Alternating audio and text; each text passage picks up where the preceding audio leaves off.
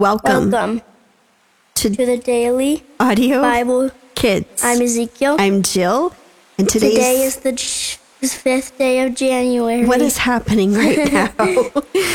today's the fifth day of January. Welcome, everybody.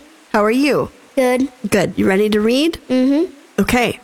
We are in the book of Matthew. Matthew was I, I, I, one of Jesus' disciples. He was a tax collector. That's right.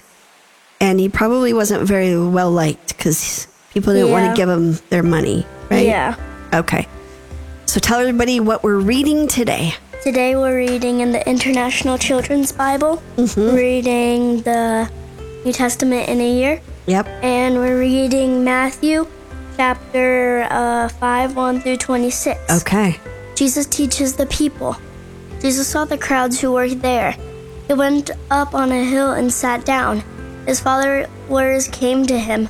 Jesus taught the people and said, Those people who know they have great spiritual needs are happy. The kingdom of heaven belongs to them. Those who are sad now are happy. God will comfort them. Those who are humble are happy. The earth will belong to them. Those who want to do right more than anything else are happy. God will fully satisfy them. Those who give mercy to others are happy. Mercy will give them Mercy will be given. to them. Those who are pure in their thinking are happy. Those will be with they will be with God. Those who work to bring peace and hap- are happy. God will call them his sons. Those who are treated badly for doing good are happy. The kingdom of heaven belongs to them. People will say bad things about you and hurt you. They will lie and say all kinds of evil things about you because you follow me. But when you do these things t- to you, But when they but when they do these things to you, you are happy. Rejoice and be glad. You have a great reward waiting for you in heaven. People did the same evil things to the prophets who lived before you. You are like salt and light. If you are you are the salt. you are the, earth. salt of the earth. But if the salt loses its salty taste, it cannot be made salty again.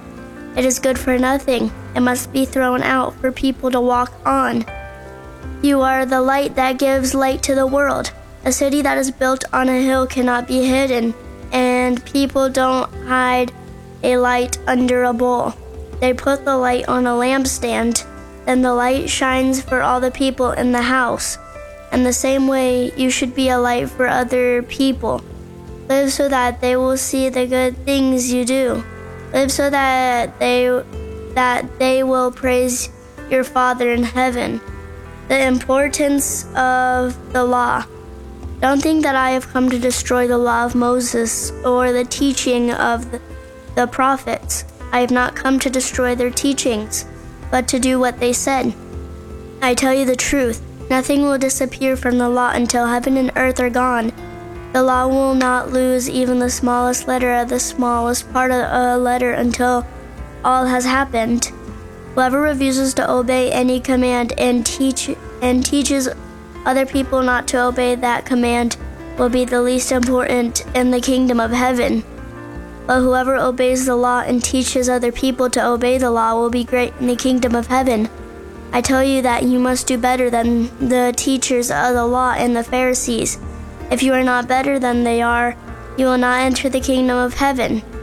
Jesus teaches about anger. You have heard that it was said to our people long ago You must not murder anyone. Anyone who murders another will be judged.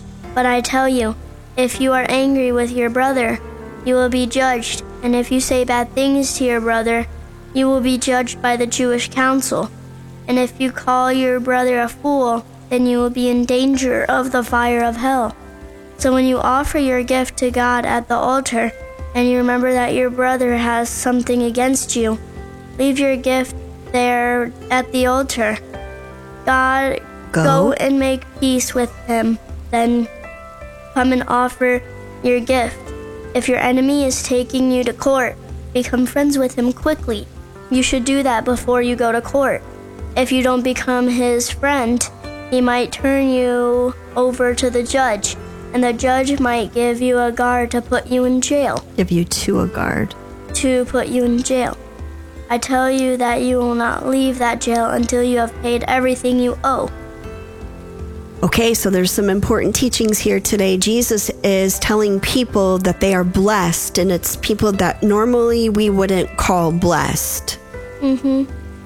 And he sees them, and I think that's a really important thing that he did in this reading today.